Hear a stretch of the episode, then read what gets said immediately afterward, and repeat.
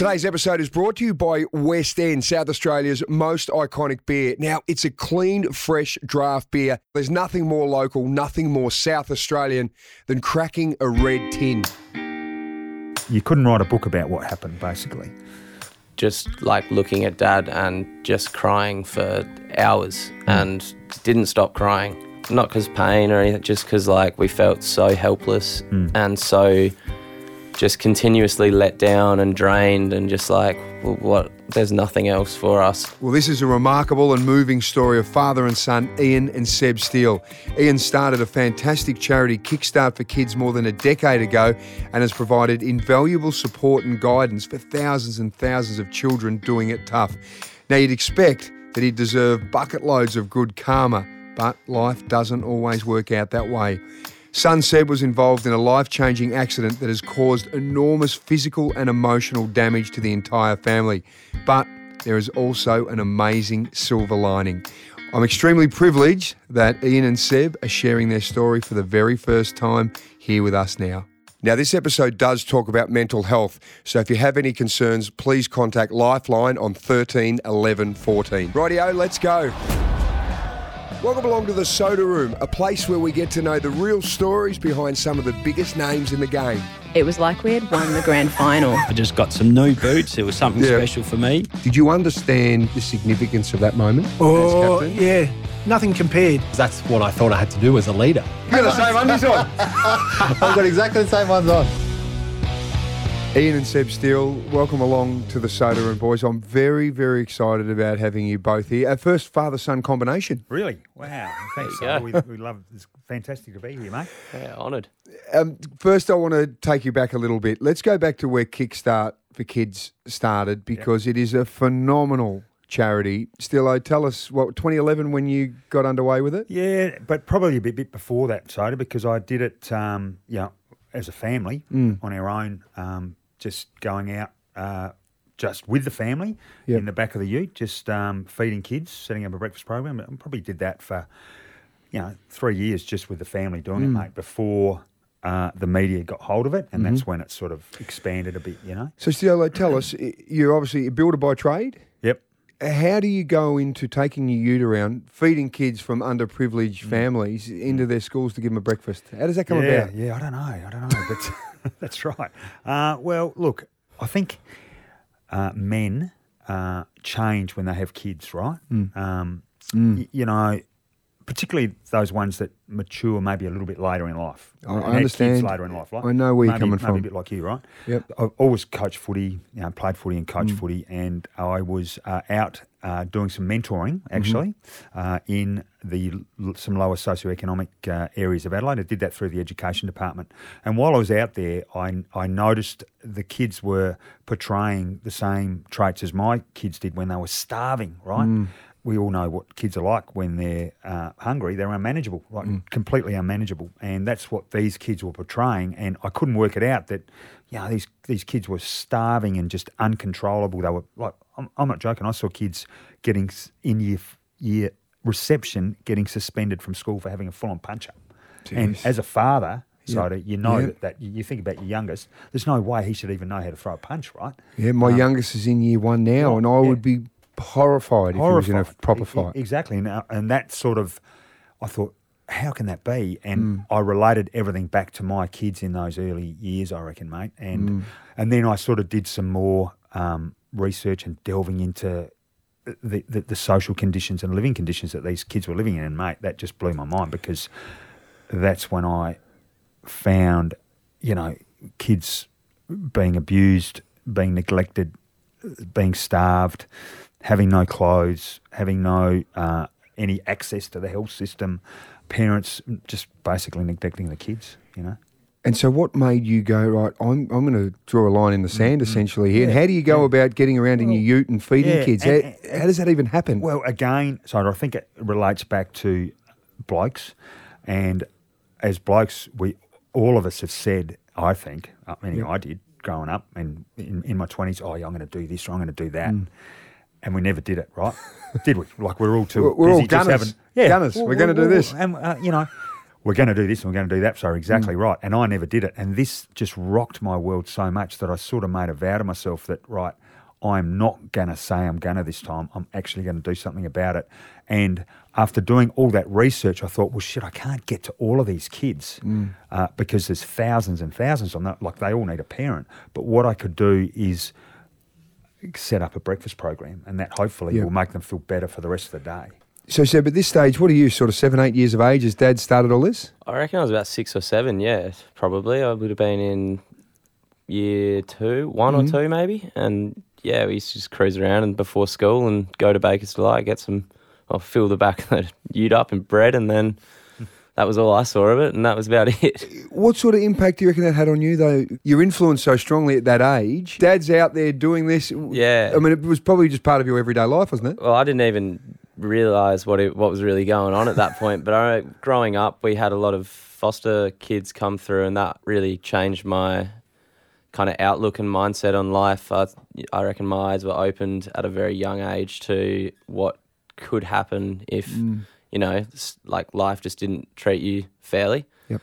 And that was, you know, growing up, I went to pretty nice school, went to Scotch, and I remember I was probably one of the only ones out of my friends that really saw the other side of the whole world. So it was kind of, you know, it matured me at a young age to that kind of whole scene, and mm. that really probably helped me growing up as well. Still, I can only imagine as a dad with kids now, the age Seb was when mm. you initiated all of this, um, you've given your kids an unbelievable role modelling and life lessons that most kids never get, and you probably didn't even know you were doing that deliberately to them, did you?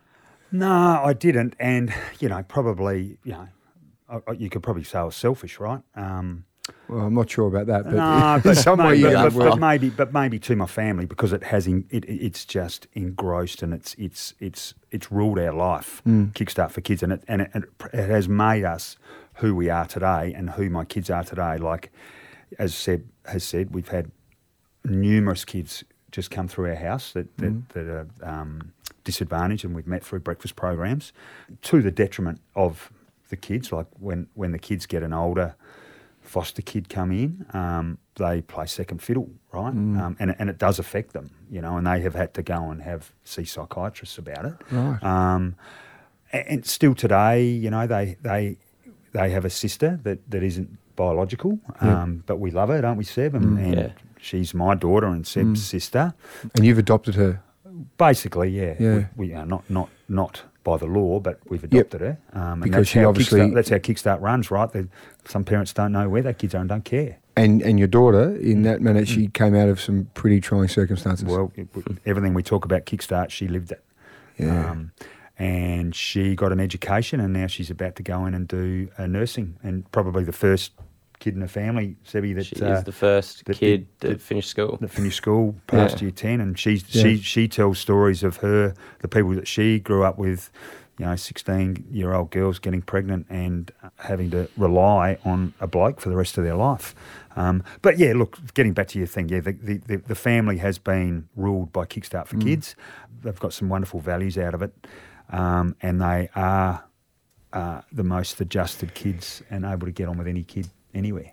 So how, just when you initially started this, where were you getting the food from and how were you delivering it? Yeah, so basically in the back of my ute, right? So, yeah, yeah basically that's what we, every night we'd go down to Mitcham Shopping Centre and we'd go to some traders around there um, and we'd just fill up with whatever we could and we'd go out to a school. And they'd donate this because it was product, well, produce you know, they hadn't used that day? Yeah, correct, that's right. right. And look, Roger Drake got behind it, beautiful man. Yep. He, he was with us from the start.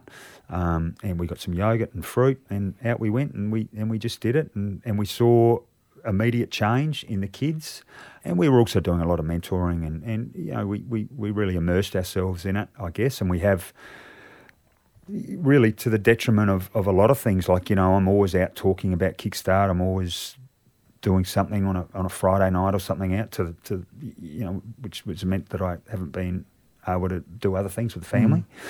Um, and they all come with me sometimes. Stillo, what have you seen? What um, I mean, I know you've gone through some yeah. horrific stuff that you've had to deal with to help these kids, but yeah. w- what's out there that a lot of us don't see? Um, well, and look, not only me, but but the family's seen mm. it as well. Like, you know, we've had kids come through that have had, you know, cigarette bar- burns on, on their arms. You know, they can't eat with a knife and fork. Black eyes. Black eyes, or they, they just hoard food. They see it, they grab it, and they shove it in their pockets. I mean, it's it's heartbreaking. Um, the organisation has, has met kids mm. that have been pimped by their parents to the parents' drug addicts. So Jeez. You can take that how you – I mean, that, that is as yeah. worse as it gets, soda, right? God. And that's what happens out there. You know, we've seen kids that are used as collateral by their parents in order for Kickstart for Kids to help them. So if you don't if, – if you don't uh, buy me some food, my child's not going to come to Camp Kickstart. Oh, wow. Um, I mean, that's a normal thing for them. Like in their head, that's like a yeah. – yeah, So So it's – we deal with the kids that slip through the cracks, the kids that don't get taken by the agencies away from their families. Yep. We deal with the kids that are still stuck, unfortunately, in their families, and they're still getting abused and neglected today. Now, I know you've told me about this in the past because I'm so familiar with what you do, is you've got six, seven, eight, nine, ten-year-old kids that are essentially running the household, looking after little ones, looking yeah. after parents. Yeah, yeah, absolutely. I it's, can't get my head around... Yeah. How how a seven or eight year old kid can run the family? Well, they're very mature beyond their years, aren't they, Seb? And um, well, you know, humans, uh, soda, and particularly kids are so ad- adaptable and, re- mm. and and resilient, right? Mm. And, but adaptable, like we get used to an environment like that, and to us, then that is normal. Okay, so the normal for us with kids coming through our house and having six. kids, seven kids in our family, because that's what we what we had, um, is normal. And these kids, that is normal. And that's the sad thing about it, soda, is that the normal for them mm. is not normal. Oh, it, it's not. It, it shouldn't be normal. Yep. Yeah? Yeah. Yeah. What have you learned, Seb, as a young man seeing this in your life with other people really being disadvantaged? Yeah, it's kind of like um, I remember I used to go out to the camps. They do run camps every holidays, and um, not many teenage boys would, especially, you know, you would have looked at me when I was in school and you would have been like, there's no way that guy wants to go out and, you know, help these kids. But mm. I guess it kind of taught me just like the little tiny things in life. Like these kids would go out to the camps and like outside of the gates, there's no smiles, nothing. But as soon as they come in, they're just like, on top of the world, and they feel mm. almost like equal to everyone else. And, you know, they get given food and their day's normal. They get to go out all day, and it's kind of just made me appreciate the little things in life a lot more than probably everyday teenager would have. Mm-hmm. And, yeah, it's, I just really, like, I loved just seeing these kids have fun and smile and feel like they weren't starting off, you know, ten steps behind a kid that was growing up in a normal environment with, you know, a loving family and stuff like that. And it was just, yeah, it was really good being able to, you know, really see yourself change these kids' lives. Seb's done a lot of mentoring. Mm. You know, as a young age, like as a sixteen-year-old, he was mentoring, you know, a, a young Indigenous kid that, uh, you know... It's the worst upbringing you'd ever had, even hear had, of. Had no mum and dad. He, you know, saw mum kill herself and, um, you know, and Seb mentored for quite a few years, mm. you know, which mm. is unusual for a sixteen-year-old boy. Of course. Mate, yeah. You know? Well, as a sixteen-year-old boy, the world revolves around you, I would think. Yes, you know, everything's right. done for yeah. you. Yeah, yeah, yeah, yeah. At that age, yeah, yeah, yeah. I imagine you're developing yeah. empathy and all these other skills. Yeah. It was in different areas than a, you know, like a normal teenager would really feel empathetic towards. Like I'd, you know, see these kids out, and it just that would be my source of happiness, whereas mm. you know yeah that was just mm. enough for me to kind of go out and see this kid every Sunday and muck around with him all day and just make sure he was having a good week coming up. And then yeah it's just something different, I guess. You're a chip off the old block, Seb, I can see that. can already try. um Ian, now that we're sort of twelve years on from mm. the initial start of Kickstart, yeah. give us a bit of a snapshot of what Kickstart does now and what sort of numbers? Yes, well, so yeah, from that little uh, little uh, back of the ute, we now serve sixty thousand breakfasts every week. We make ten thousand sandwiches for lunch because the kids that go to school with no breakfast don't have any lunch. We work, we we run something called Camp Kickstart, which is looking after all the really disadvantaged, at-risk kids during school holiday time, because uh, that's when they they are at risk, when they're at home.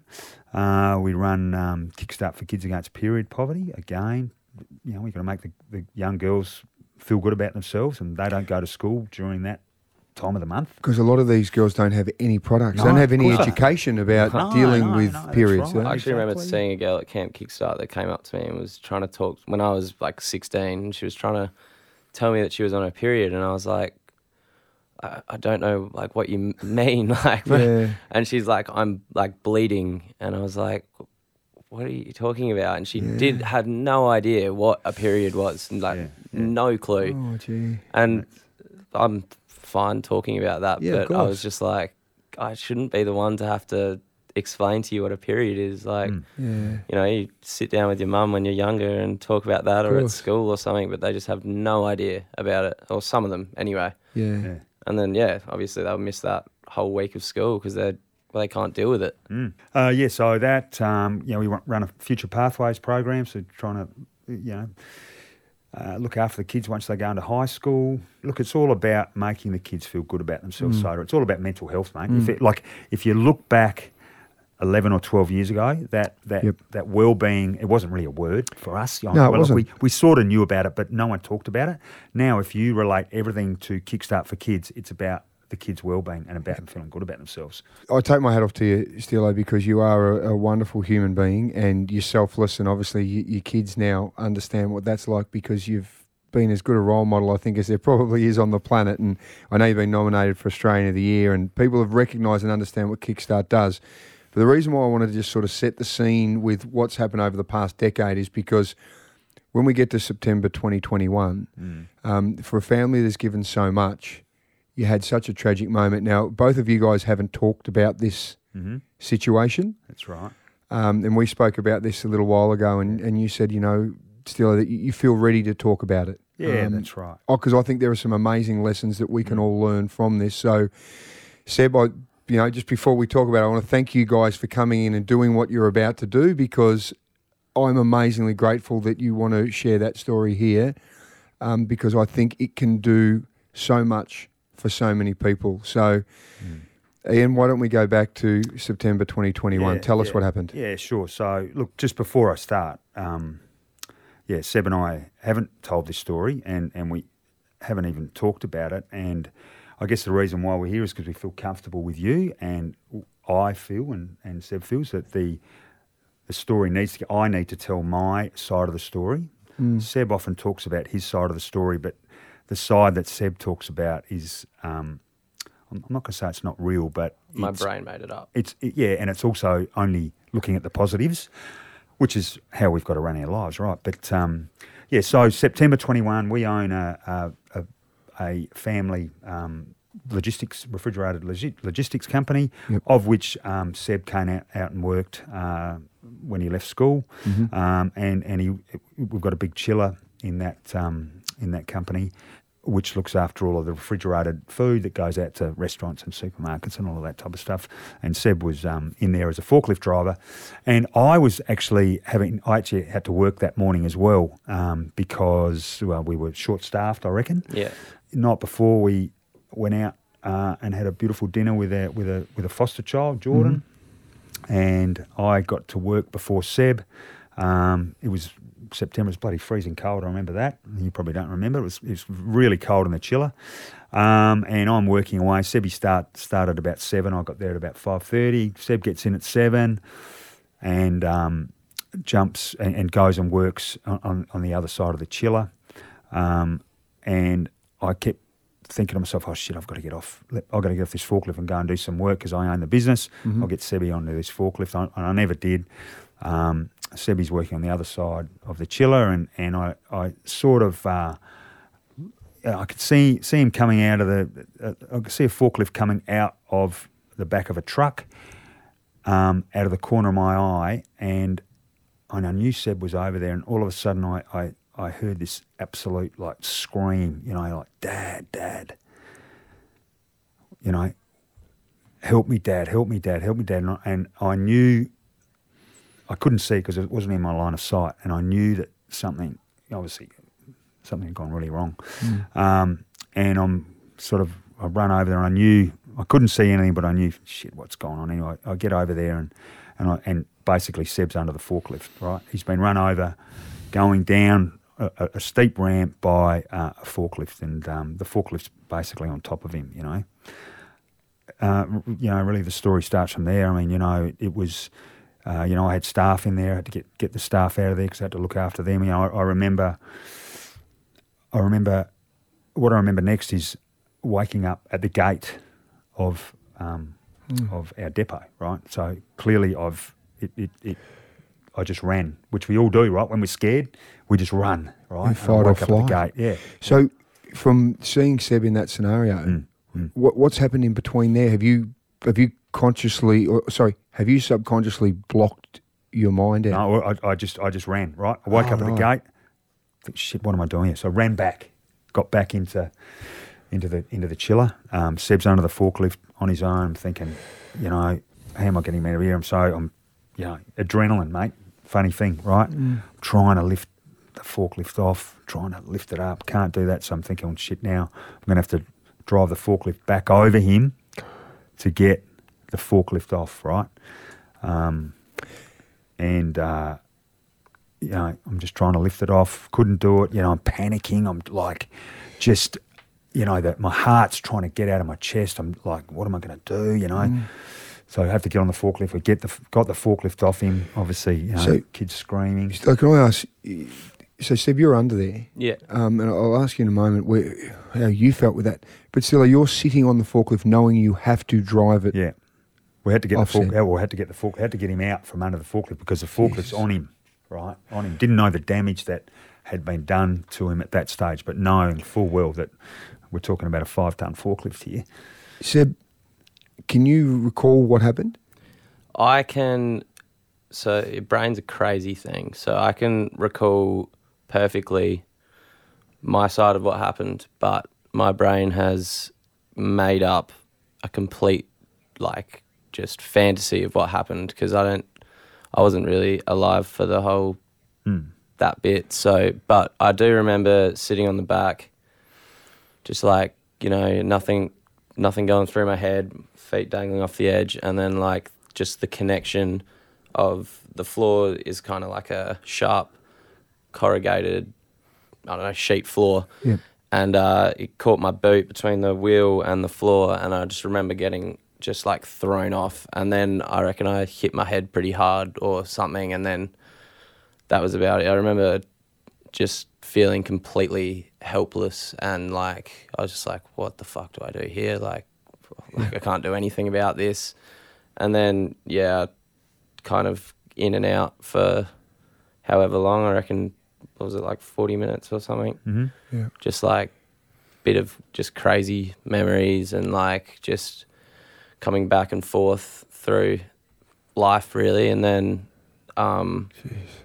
I do remember look. Oh, I remember like Dad being on top of me, like you don't want to look at your leg or you don't want to yeah. look at anything right now because it was all yeah. obviously, you know, everywhere. Could you feel pain? Um, I'm guessing I was in. I, I feel. I remember feeling really, really uncomfortable. Like, I'm guessing I was in a lot of pain at the time, but I don't recall the pain I was in. I was just mm. like nothing was. It just didn't feel right because mm. I hadn't seen my leg yet or mm-hmm. anything below. I was just held down like this, and then mm. I remember managing to have a look and seeing just like bone really, and then I was like. It all kind of just like punched me in the face, and I was started freaking out, and I was like, "Oh my god, what's going on?" Blah, blah, blah. Like, just knock me out, like, just punch me in the head because I just wanted to be asleep because I just yeah didn't know how to handle it really. Stillo, as a dad, mm. the only thing you want to be able to do in your life, yes, correct, is, is protect your children, mm. isn't it? Yeah, you know, absolutely. It's the one thing you want more than anything. You do, and um, um, yeah, yeah. W- what happens? When well, you, you, you get that off and you, you see Seb in his leg. Yeah, well, you know, um, you know, leg ran the wrong way, gaping, gaping wound, um, blood just pissing out everywhere. Um, Seb not breathing. Um, you know, having to, having to resuscitate, um, you know, and it just happening, going on and on again, the, the, the panic just going, what am I going to do, what am I going to do, waiting for the ambulance, ambulance not coming, mm. um, you know, one second feeling like ten minutes, um, you know, trying to keep Seb alive. Um, yeah, just just, just, just terrific. Um, having to worry about, you know, as well my staff and, you know, get out of here because, you know, that, that that's a bad thing that they there that they witnessed. Um, just just thinking, you know, just got to save him, basically. Just got to save him, save him, save him. And, and um, you know, I was just sort of just telling him that I loved him and, um, you know, we'll be right, love you. As, as I'm holding him, you know, holding him there, waiting mm. for the ambulance to come, um, you know, stopping breathing, having to resuscitate, um, because, you know, it's zero degrees in this chiller, right? Zero degrees. Um, you know, it, you know, blood was going everywhere, you know, and, and it was just getting colder and colder and colder and colder. Um, it was just, just... And you're aware that Seb had actually stopped breathing? Yes, yeah, yeah, absolutely, yeah, yeah. I had to resuscitate him, yeah. So you, you mm. think about to lose your son? Mm, yeah, absolutely, and and um, just just uh, just had to just just just sort of go into survival mode, and you know, I'm just, just screaming, help me, help me. No, one, obviously, no one could help. Um, you know, waiting for the ambulance. The ambulance didn't. Just I don't know. It was rush hour traffic. You know, mm. I mean, it only took I think forty-five to an, an hour to get there, but it felt like. Like, you know, if I if Seb can't remember anything, no, really. It was just like um, that for me, and then yeah, I was yeah, in the back yeah. of an ambulance. You know, and I, and I um, you know, my wife, who is, uh, you know, she's been a nurse her whole whole life, mm. medical her whole life, and if she was there, mm. you know, it would have been so much different because it would have been in control of the situation. But it was just out of my control, you know, um, and you know, just just just trying to save him, you know. So it must have felt like hours. Oh, it it felt like hours, absolute hours. And, you know, he's screaming, you know, just screaming, and then he'd, then he'd pass out, then he'd stop breathing, and he'd come to, and happen again and happen again. And, and um, you know, eventually, uh, uh, you know, the motorbike guys turned up with the bloody... MedStar. The, mm. the, yeah, the green whistle. Green whistle, got the green whistle, and that didn't really help. Then the media must have heard about it. And the media have camped out the front, and they're, you know, like, I mean, it was a full media contingent, mm, so mm, out the front, mm, which geez. sort of made me sort of pretty angry, as well as I was sort of really upset and on edge. And um, but yeah, look, I wouldn't. I, it, it's surreal, right? And and I and uh, I feel it's the first time I've talked about it, Soda, and surprisingly, mm. I'm feeling Done okay well. about mm. it. Yeah, yeah, yeah. Does stuff go through your mind, or do you not have the ability to think in um, that scenario? Because I, I, none it of was, us can understand it. No, no. Look, it was just, it was horrific. Survival. Mate. Absolutely horrific. It was, uh, like if you, I knew. So the funny thing is, I was down at, I was down at Port Elliot uh, at Christmas time, and mm. this lady had walked into the water with her four-year-old son. For some reason, she lo- she lost him. And she th- she'd, she'd lost this kid for five minutes, and she mm. thought that this kid had drowned, right? And she was going crazy, just mm. screaming at Horseshoe Bay. Mm-hmm. Um, and that really triggered me, and I mm. got some P T S D, really bad P T S D. I've, is that what it? Post-traumatic stress disorder. That's right. I got, I got that really bad because that's how I felt. I felt absolutely out of control of the situation. You think about the what ifs. What if, what if, if I had jumped on that forklift before mm. Seb? What if I had told him to go and do something else? What if, and you're thinking about that. Mm. What am I going to do now? So you're absolutely out of control and out of your comfort zone. Like you've got no control over the situation at all. Mm.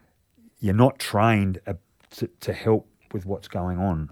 Um, and, and you really, you all you're doing is hoping. You're just hoping, hoping waiting for hoping, something to happen. Waiting, hoping, mm. hoping. God, what am I going to do now? You know, what if?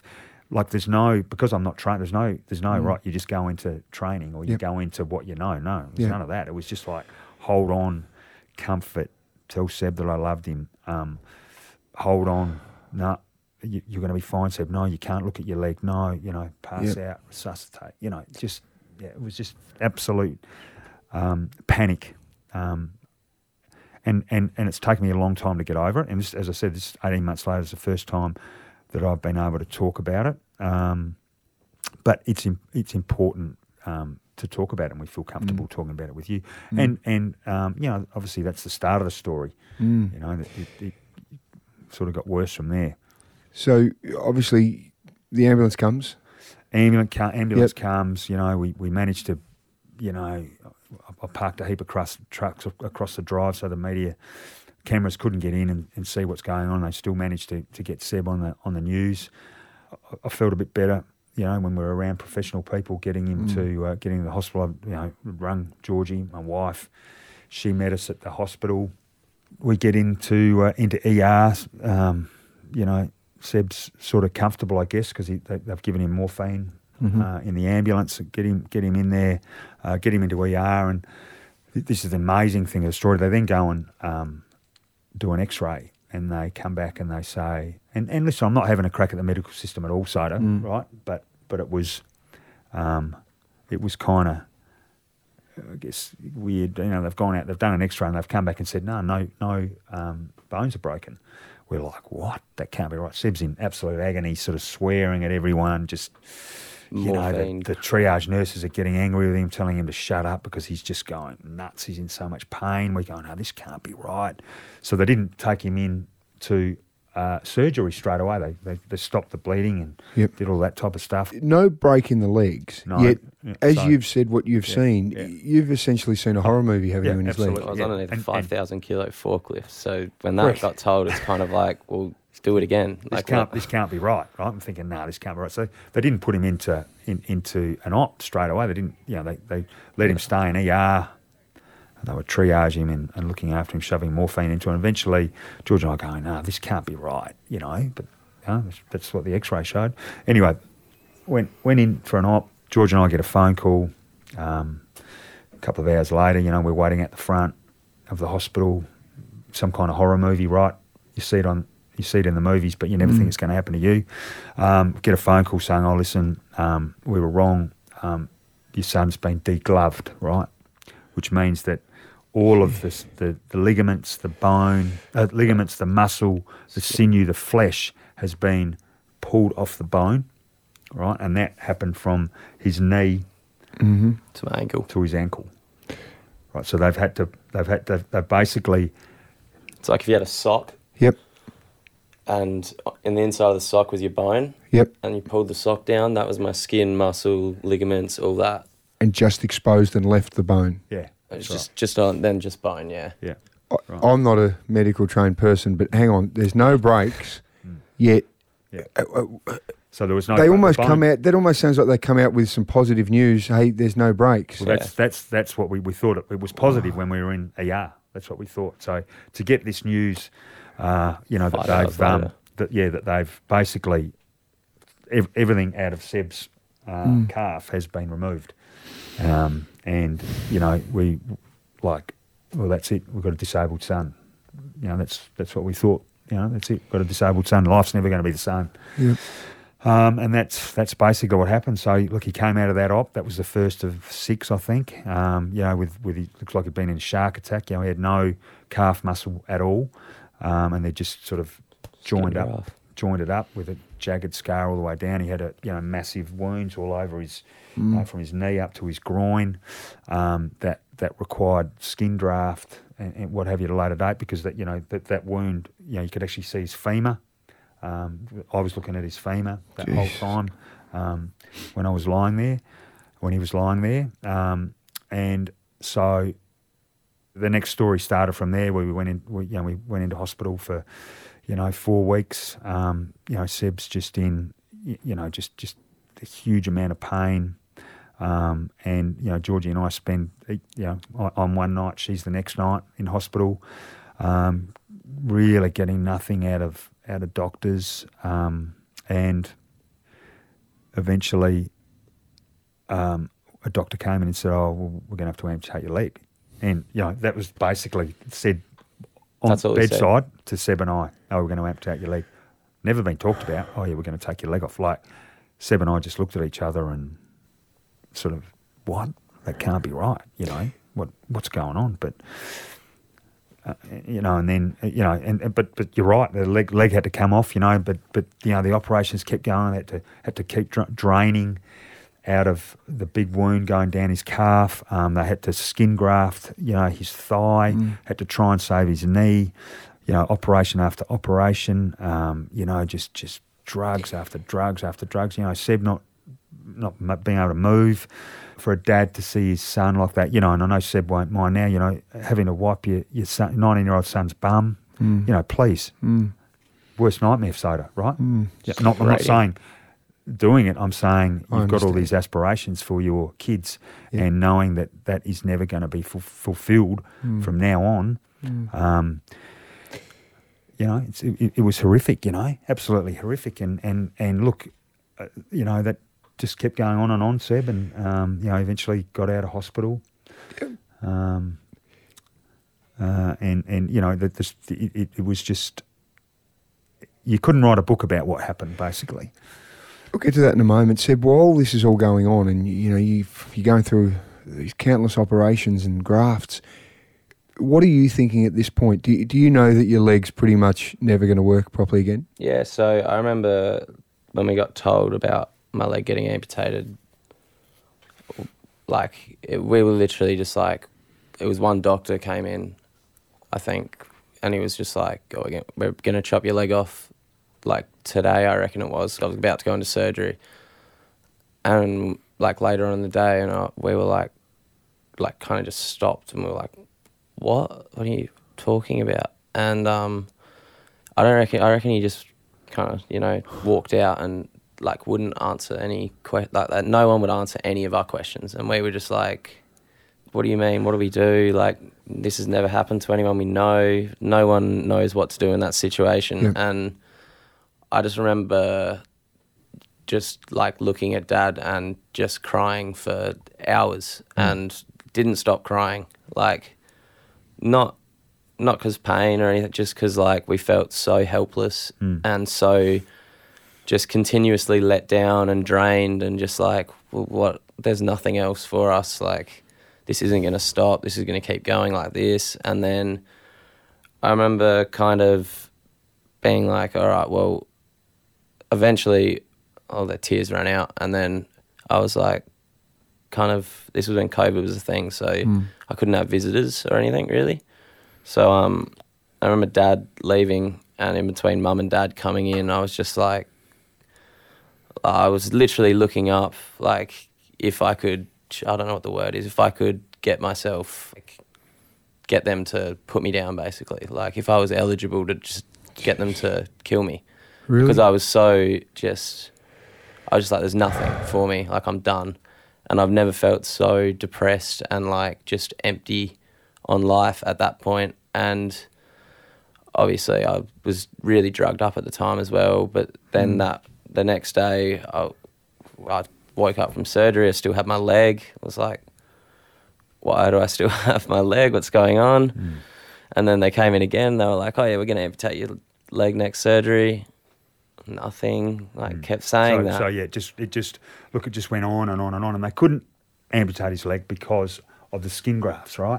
So in, in an ideal word, if you're going to amputate a leg, you want to do it below the knee, yep. right? So that's what we yep. were hoping for. Mm-hmm. And uh, he's got all these skin grafts. On the no thigh area. Yeah. On the thigh and over the knee, right? right? Um, and, and um, you couldn't. They couldn't do an amputation until those skin grafts had um, healed, and and they took maybe nine months to heal. So you know a lot of things. You know, Seb almost almost died on grand final day again, um, two thousand twenty-one. You know, he crashed at hospital. Luckily, George, she, we she was there, and um, she could see that he was going down fast, uh, and and just kept saying to the nurses, you know, come on, what's going on? What's this is weeks after the... No, this is only a couple of days after. Couple of so, days after. So, but, like, I'd been stabilised to the point where I was like, Mum was having a conversation with me, and then she was like, oh, something's not right. So, yeah. like, yeah. yeah. So this is A F L Grand Final Day, probably our favourite day of the year. Yeah. I'm thinking, yeah, what's going on? So, you know, then eventually we got him out of hospital, um, you know, six weeks later. Still with the leg. Still with the leg, yeah. like yeah. it is. So horrific pain. Um, but still can't do anything because of these skin grafts, right? Mm. And uh, uh, you know, then then then we you know th- we start to go on to you know a cocktail of drugs to keep the pain at bay, which um, you know, which which he yeah. gets addicted to. Got um, like stupidly addicted to opioids. Over that, I was taking copious amounts of oxycodone to just get me through the day, which, you know, as a nineteen-year-old mm. boy, that never is going to end well. Mm. So know. that was six months of slamming enough opioids to sedate a horse. So it was like, yeah, that another thing just mm. kept on going and going, and it just, mm. you know, it didn't feel like it was ever going to end. Well, we just basically lived in limbo, you know, until, you know, we we just had to get these um, skin grafts okay yeah. uh, until we could, you know, go for another operation. Eventually they started to heal, um, but then decided that there wasn't enough skin over the knee to have a below-knee amputation. So we had to do an above-knee amputation. Um, it's completely different, like, disability. Like yeah. completely having different. A knee, not having a knee is just yeah. like, you know, it's crazy. Can I... How while this is going on, because as we're talking about it going on, and this happened, this happened, this happened, there are days and hours and minutes mm. and seconds mm. in between all of these times. Mm. Mm. How the hell do you guys and as a family mm. get through? Yeah, well, Seb, uh, well, he couldn't get out of bed, basically. He was he was in bed this whole time. Um, you know, I had to go back to work the next day because it was short staff, so I had to go back in there. And you're running a business and you're running a charity where yeah. you are selflessly helping yeah. Yeah, tens right. of thousands of yeah. kids a day. Yeah, we had they actually had Camp Kickstart, I reckon, a week after Seb got injured, and all the beautiful kids at Camp Kickstart sent him a, um, message. a beautiful message, didn't they? Yeah. Um, you so know, you still, like, on, I did is, that on Facebook. Yeah, it's unbelievable. This is the thing I find quite remarkable, looking after your son, because that's all you want to do. Mm, mm, mm. But I know you have a responsibility that you would feel to all these kids mm. that you're helping with your charity. Mate, yeah. Well, I, it, it's so it wasn't just, only me, it was I mean, my family. So yeah, you know, of course. You know, oh, my of course. daughters are in there working. Yep. You know, my youngest son. Um, you know, look, it, it's it's been horrific, and it's been a look. It, in the end, you'd go, yeah, it just brought us together as a family. But at the time, you know, youngest son's fourteen. Um, he doesn't know what's going on. He doesn't really know what's going on. He luckily um, went away with a friend during the worst time, which was great for us. Um, but uh, the girls had to run Camp Kickstart. You know, that's mm. that's what we had to do for the kids. You know, we're down there helping the kids out. Um, but uh, look, it's it, it's just been it's been a hell eighteen months. Finally, they make a date to take his leg off because the mm. skin grafts are okay. It's going to be above knee. Well, you know, that's not, not ideal, but we want it off because the pain is just mm. um, he can't live with the pain, mm. right? So we have to get it off. So Easter this year, finally. So six months later. Mm. Or last year, Easter last mm. year, so six months, seven months later, we, we come into hospital um, and uh, they're going to uh, basically the sciatic nerve, you know, so, you mm-hmm. know, being football, you know, the sciatic yep. nerve, that's the nerve that goes all the way down here, and that was absolutely mangled. So that's what's giving him all the pain, mm. right? Because it's all, you know, yeah, it's, it's just looks fractured, like right? A wet tissue if you yeah went like that, and a nerve's meant to look like a hair.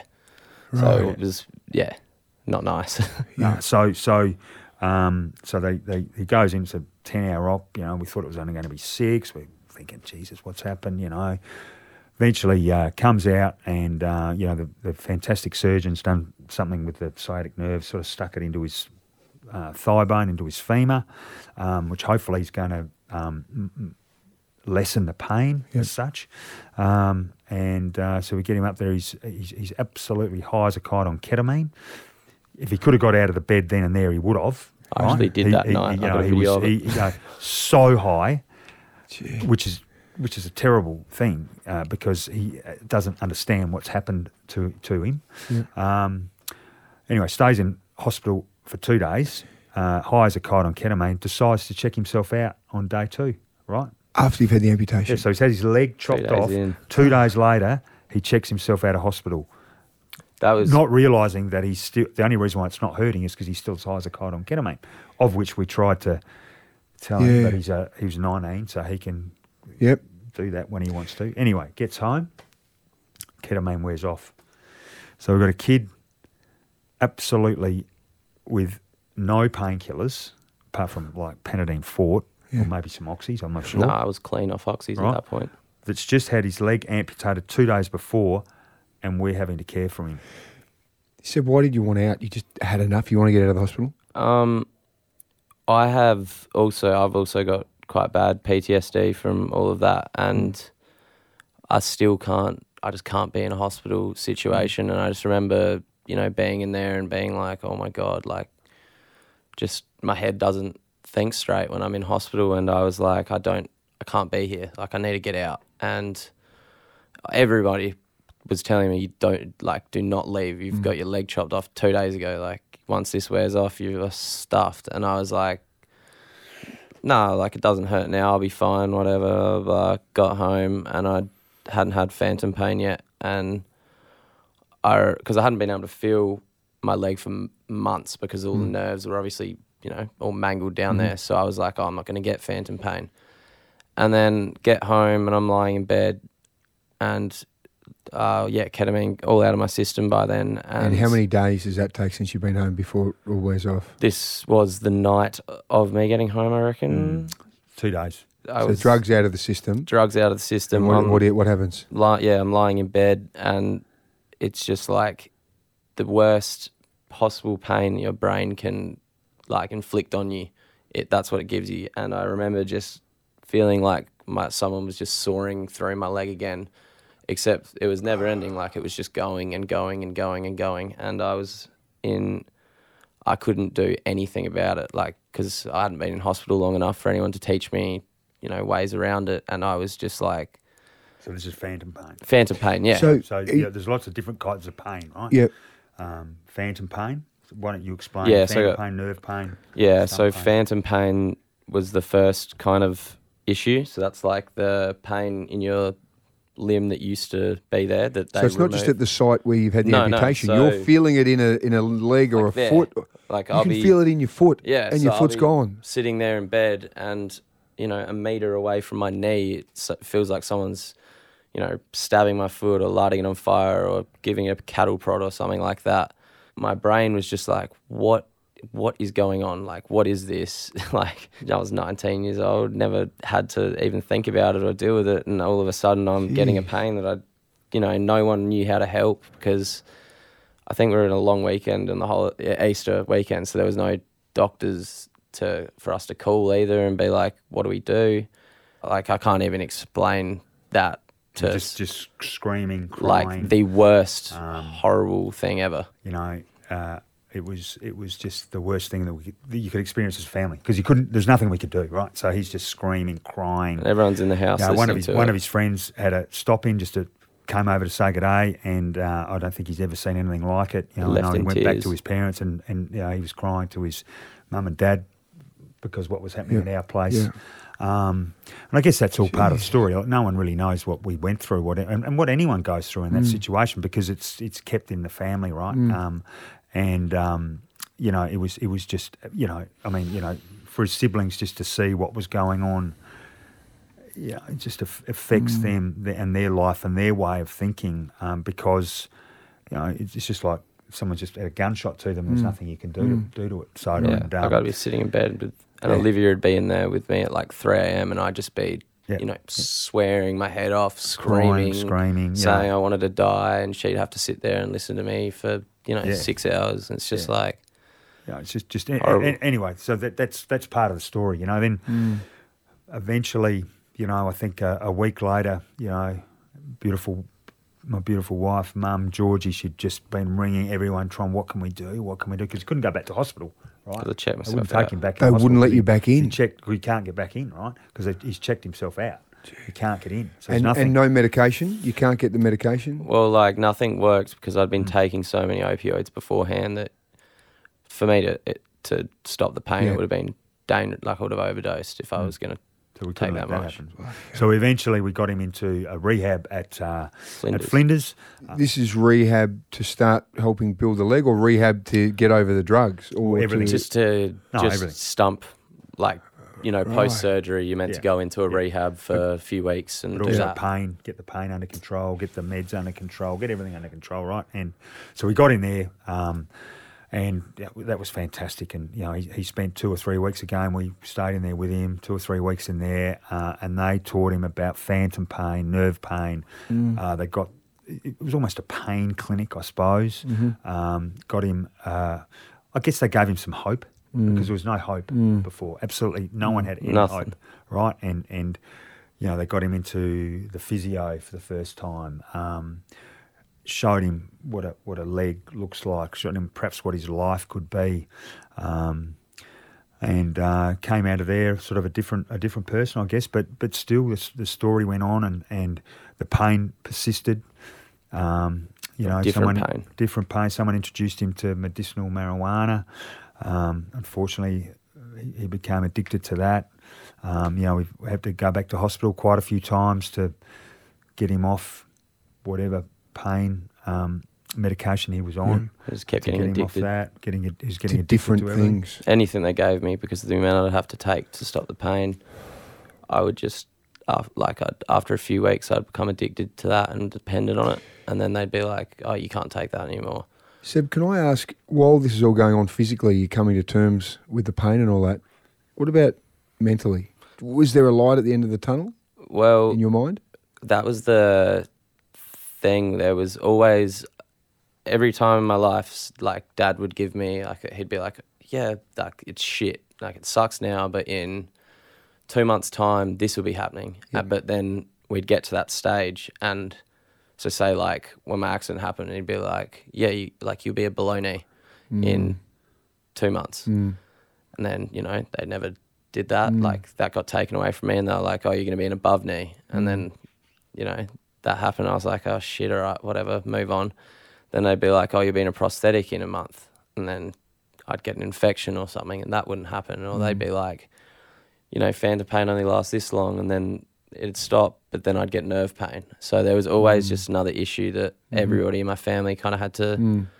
deal with, that you don't, like, no one knows how to deal with that stuff. So it was just always trying to find something, you know, something different to kind of get me through it and hold on to. Yeah, some, but, just but anything. Your mental health was no good. No. Your mental health was terrible. And, And he's had he struggled with his mental health the whole time. So th- yeah. I mean, you know, like I mean, if you think Soda, a nineteen-year-old boy, I mean, his friends struggled with it, yeah, didn't they? They, yeah, they I really, lost they, all my friends. They really like... struggled with it. Um, you know, nineteen-year-old boys, they're only worried about themselves, right? Yeah, we we were the same, of course. Um, so they struggled with it. Um, but you know, we've all. I mean, you know, my mental health was. Um, I mean, you know, I'm telling you, Soda, for, uh, you know, I used to be. You know, I coached footy for ten mm. years. I used to be the life of the party, mm-hmm. you know, probably the alpha male, you know, mm. being a footy coach, um, you know. But I, for six months, I thought about killing myself every day. Every day. I knew I was going to do it. Didn't do it because of my family. Mm-hmm. But I knew exactly how I was going to do it. Um, and uh, it, I'm only just starting to feel better now. You know, I couldn't, you know, my mates were trying to, to, to ring me, to talk to me. I couldn't talk to them. I couldn't talk to anyone. Because mm. we were just trapped in this in this nightmare that no one could get out of, and I couldn't explain it to my mates because how are they? I'm thinking, how mm. are they going to understand? What's mm. the use of talking to them about it? It's not, they can't help me. Yeah. Um, so, you know, I had one beautiful friend that really persisted and persisted and persisted, and, and he eventually I, I spoke to him and felt so much better. And you know, I, I've apologised to you know, and I would apologise to a lot of those guys because I, I pushed them away. Really, yeah, but you know. mate, you, you didn't do anything wrong. No, no, but uh, you know, yeah, yeah, as males, we need to talk, don't we, mate? And, Absolutely, um, we you do. Know, and, and Seb's exactly the same, and um, yep. you know, it's been a, it's just been a, a journey of everything, you know, really, and um, and and then, you know, we look at Seb now, and and, and I always used to say to him when Seb, and I mean, the amount of times. Seb's been in tears in my arms and, and mm. in Georgie's arms as well, mm. which again is, you know, you're thinking about your nineteen-year-old son. There's no way that that should be happening. Mm. Again, it's part of our nightmare, and the amount of times he owned, and, you know, he's just saying, I want to kill myself. I don't want to be here. I don't want to be here. No, you know, no one cares about me, you know, all of that. And I kept saying to him, mate, I promise you, I promise you that at some stage in the near mm. future, mm. you're gonna you're going to walk down the road with your prosthetic leg on, mm. with your shorts on, with your top off, right? And you got your tattoos out, and people are going to go, oh my God, look at that bloke there, right? Mm. And we've got to that stage, you know, and, and um, you know, it's been a, a bloody long journey, but, but we're nearly there. Seb, I said, look, I'm, I can't, I can't comprehend this from, from either point of view, as a dad or as a young man. I'm trying to remember what I was doing and thinking at nineteen, twenty and, and so forth. Um, as you guys have navigated your way through hell, by the sound of things, Dad mentioned you're nearly there. Yeah. yeah. Tell us now what you're doing, because, and the hairs are going up on the back of my neck because I know what you are doing, but yeah. tell people what you're doing now, because it's bloody magnificent. Yeah, so I've started kayaking. I always said I wanted to, as soon as my accident happened, uh, you know, there was one light at the end of the tunnel, was I wanted to go to the Paralympics. Like mm. that was, you know, that's mm-hmm. something I wanted to do. And now I've, you know, I'm getting, I'm not saying that I'm there, but I'm getting there slowly, and I'm mm-hmm. ticking boxes, and I'm now kayaking. Um, training every, bloody hard. Yeah, training every single day. You know, got a SASSI scholarship, which is crazy. Yep. Made a time over. It's the Sports Institute here yeah, in S A. Yeah, South Australian Sports Institute. Yep. Um, training, or made a time over in Penrith, like podium potential time or something it's called, which yep. is just, I never thought that would happen or anything like this, which is insane. Like I look, yeah, I lost majority of my mates through my accident, um, and I've made, you know, so many more friends out at kayaking, and it's just like, it's a different world to what I was in beforehand. So I've set myself up.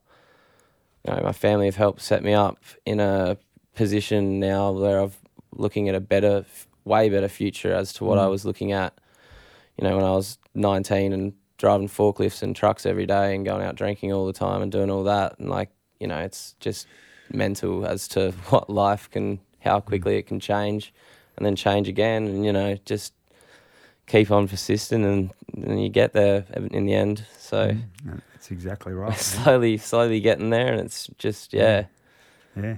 You, and, and you know, so to, you know, a lot of people say that, don't they, mate? Like, it's the easiest thing to say. Keep persisting, and you're, yeah. you're going to get there, or keep believing, and you're going and you're going to get. You know, how many times have people said that? Of course, to blokes. I mean, and we all go, nah, it's bullshit. Yeah. But there's a prime example. You keep persisting, you keep believing, you keep trying. The amount of, I mean, if we go through the whole story, but then if you even get to the kayaking story where he'd get on, like, he didn't know how to kayak, he'd get mm. falling out of the boat, right? No, honestly, just kept yeah, falling yeah. out of the boat. No good. Like, he couldn't yeah. he couldn't do anything, but but he just kept persisting, and, yeah. and, and, and I'm so proud, and we're all so proud, and, and um, you know, along the way, Soda, the, the amount of people that have helped. I mean, you know, mm. you, Soda, put us in in touch with this beautiful man, Jed Olschwager. Mm.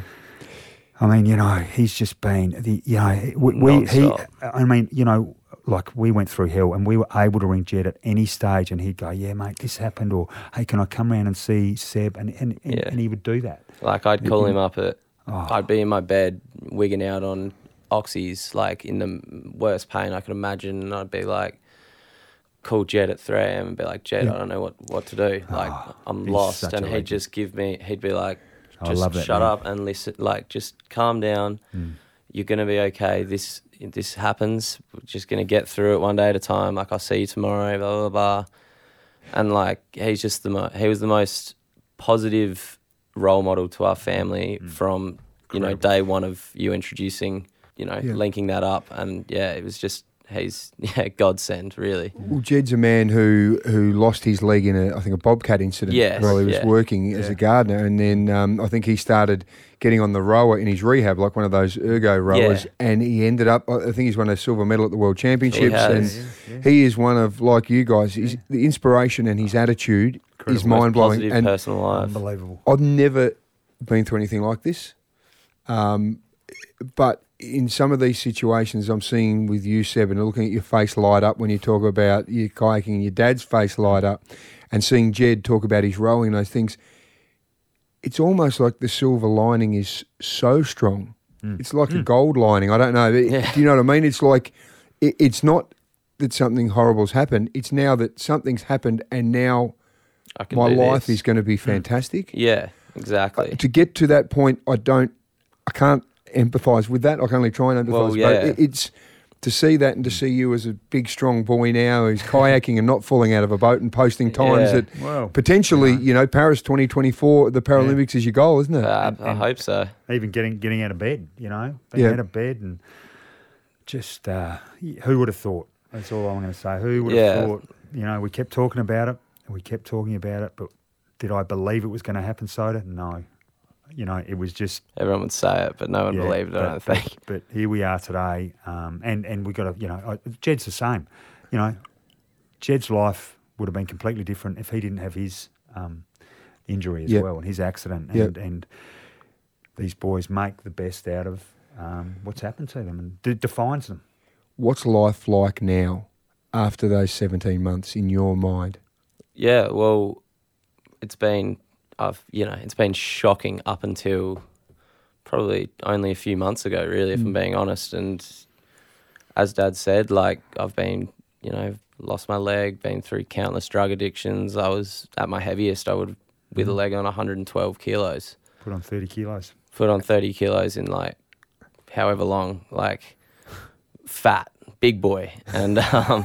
Again, as a nineteen-year-old. You know, yeah. It's just awful. And yeah. Hated himself. Yeah, hated myself, lost all my friends, like everything. Yeah. Like life was just crashing and tumbling. But um, then, yeah, started started kayaking, made new friends, got fit. Mm. And I remember you know, my coach always says to me, Bernie, she says, you know, like you can wake up in the morning, you feel so shit and like you can be in so much pain, but as long as you just keep showing up every day, mm. you, you're going to get better.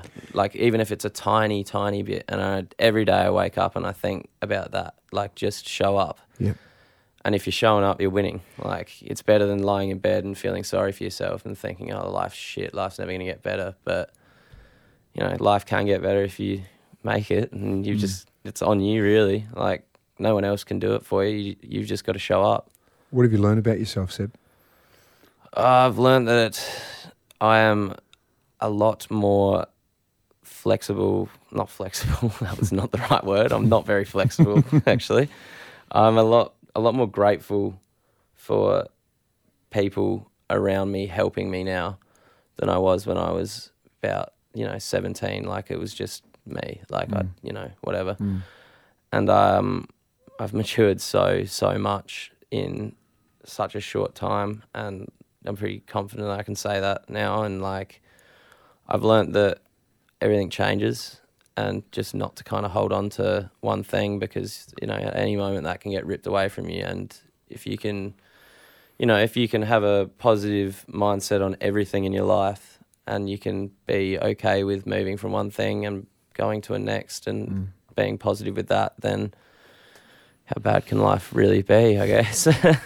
Mate, you sound so mature beyond your years, but again, you, you've navigated your way through something along with your family and friends that is really tough to understand. Still, for you, you talked about all those moments and you, mm. you know, every day you, you wanted it to end. Mm. And now I can see you as a proud dad looking at your mm. son. Mm. Um, mm. How do you feel? How's life for you now? Oh, look, life's getting better. Um, you know, I still have my moments of, you know, when I when I think about what happened. And mm. um, but look, um, life's getting better, and and uh, you know, I'm so proud of our family mm. um, to to get through what we got through. Um, we're all proud of Seb. We're all looking forward mm. to see what where Seb goes. Um, Yeah, look, life's getting better, Soda, you know. That's, mm. that's you know, and it's going to get better. It's mm. going to get even better, you know. And, look, Seb's one of four kids that we've got, right? Mm. Um, and, and to be honest, the focus has been on Seb for eighteen months. We've got mm. to start focusing on our other kids as mm. well, you know. Yeah. Um, but uh, immensely proud um, of everybody. What have you learned about him in this time? I've learnt that he's become a beautiful human being. When this happened, would I've called him a beautiful human being? Probably not, Soda. He was a eighteen-year-old boy, right? But um, look, I, mm. I said to you before, um, we, we we say it all the time, and we and it's written about that you can be whatever you can be, and you can mm. you know keep being positive, and this will happen. Well, you know, a prime example is sitting next to us, and a prime example is my son, um, and. Uh, Look, I'm I'm so proud of where he's got to, but I'm also so thankful that it's ended up the way that it's ended up. Mm. Um, I think that if he wasn't as strong as what he is mm. and, and uh, has been, that it could have ended up a lot worse mm. mentally, mm. you know. Mm-hmm. He could still be lying in that bed, mm. smoking weed every day, mm. um, feeling sorry for himself. But he decided to to do something about it and, and, and stop it and, and be the best that he can be, and that's what we all try and do. Um, Steelo, we talked a little earlier about what you've done with Kickstart for Kids and the example you've set mm. for your children. And Seb, I'm only taking a little guess here, but I'm tipping what Dad and Mum and, and everyone has provided you in your upbringing.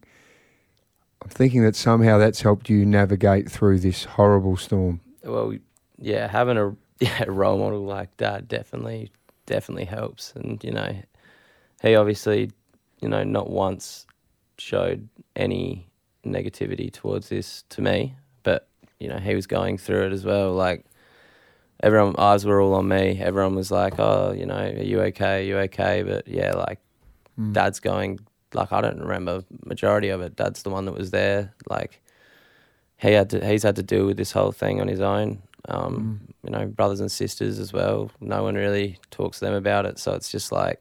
And your mum? Yeah. Nah, mum. Nah, mum, she's, well, she's been amazing. She's, throughout mm. the whole thing, without mum, I would have been, I'd be dead in a hospital bed somewhere. Like, it's, yeah, without my family, it's, I wouldn't be where I am at all. And I appreciate everything that everyone's done for me so much. And it's just growing up with Kickstart and all of that around me definitely, you know, helped me, you know, just be grateful for the, for the little things in life. And that, you know, you have to be living with a disability, you have to be grateful for the little things, or else you're just going to be depressed all the time. And it's as simple as that. Like, just, you go, keep showing up, you know, look for the little things, make others smile every day, and just keep doing you, really, and hopefully you get there.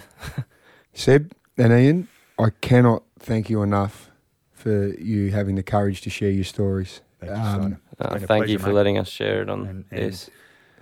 We wanted to share it with you. Mm. You know, yeah. we really did. So yeah. yeah. Well, I'm absolutely honoured that you've given me that privilege. And boys, I'm so happy that I can look at both of your faces now and, and see some real hope and yeah. a real smile. And um, I cannot wait to watch you kayak your way through. And hopefully it's Paris twenty twenty-four. If not, I'm sure it's going to be something very, very close. I hope so. That'd um, be pretty nice. It's going to be. Still, I've got to say, uh, as a father, yeah. um, I'm inspired by you. Mm. And if I can, you know, even take little snippets about what you talk about to implement, and anyone else listening, in, in the way they parent their kids. Mm. Um, it, we can learn a lot from you and your attitude for you and your family and Seb. So, boys, thank mate. you so much. It's no, onwards you, and upwards. Yes, it is. Thank you so much. Appreciate, Appreciate it, mate. mate. Appreciate it. Well, what a roller coaster of emotions. Now, make sure you keep an eye out for Seb Steel as he powers his way into the world of kayaking, and you can check out Ian's brilliant charity by searching Kickstart for Kids. And if you enjoyed the podcast, please subscribe and leave a review for us. And if you'd like to contact us, you can flick us an email, info at the soda room dot com.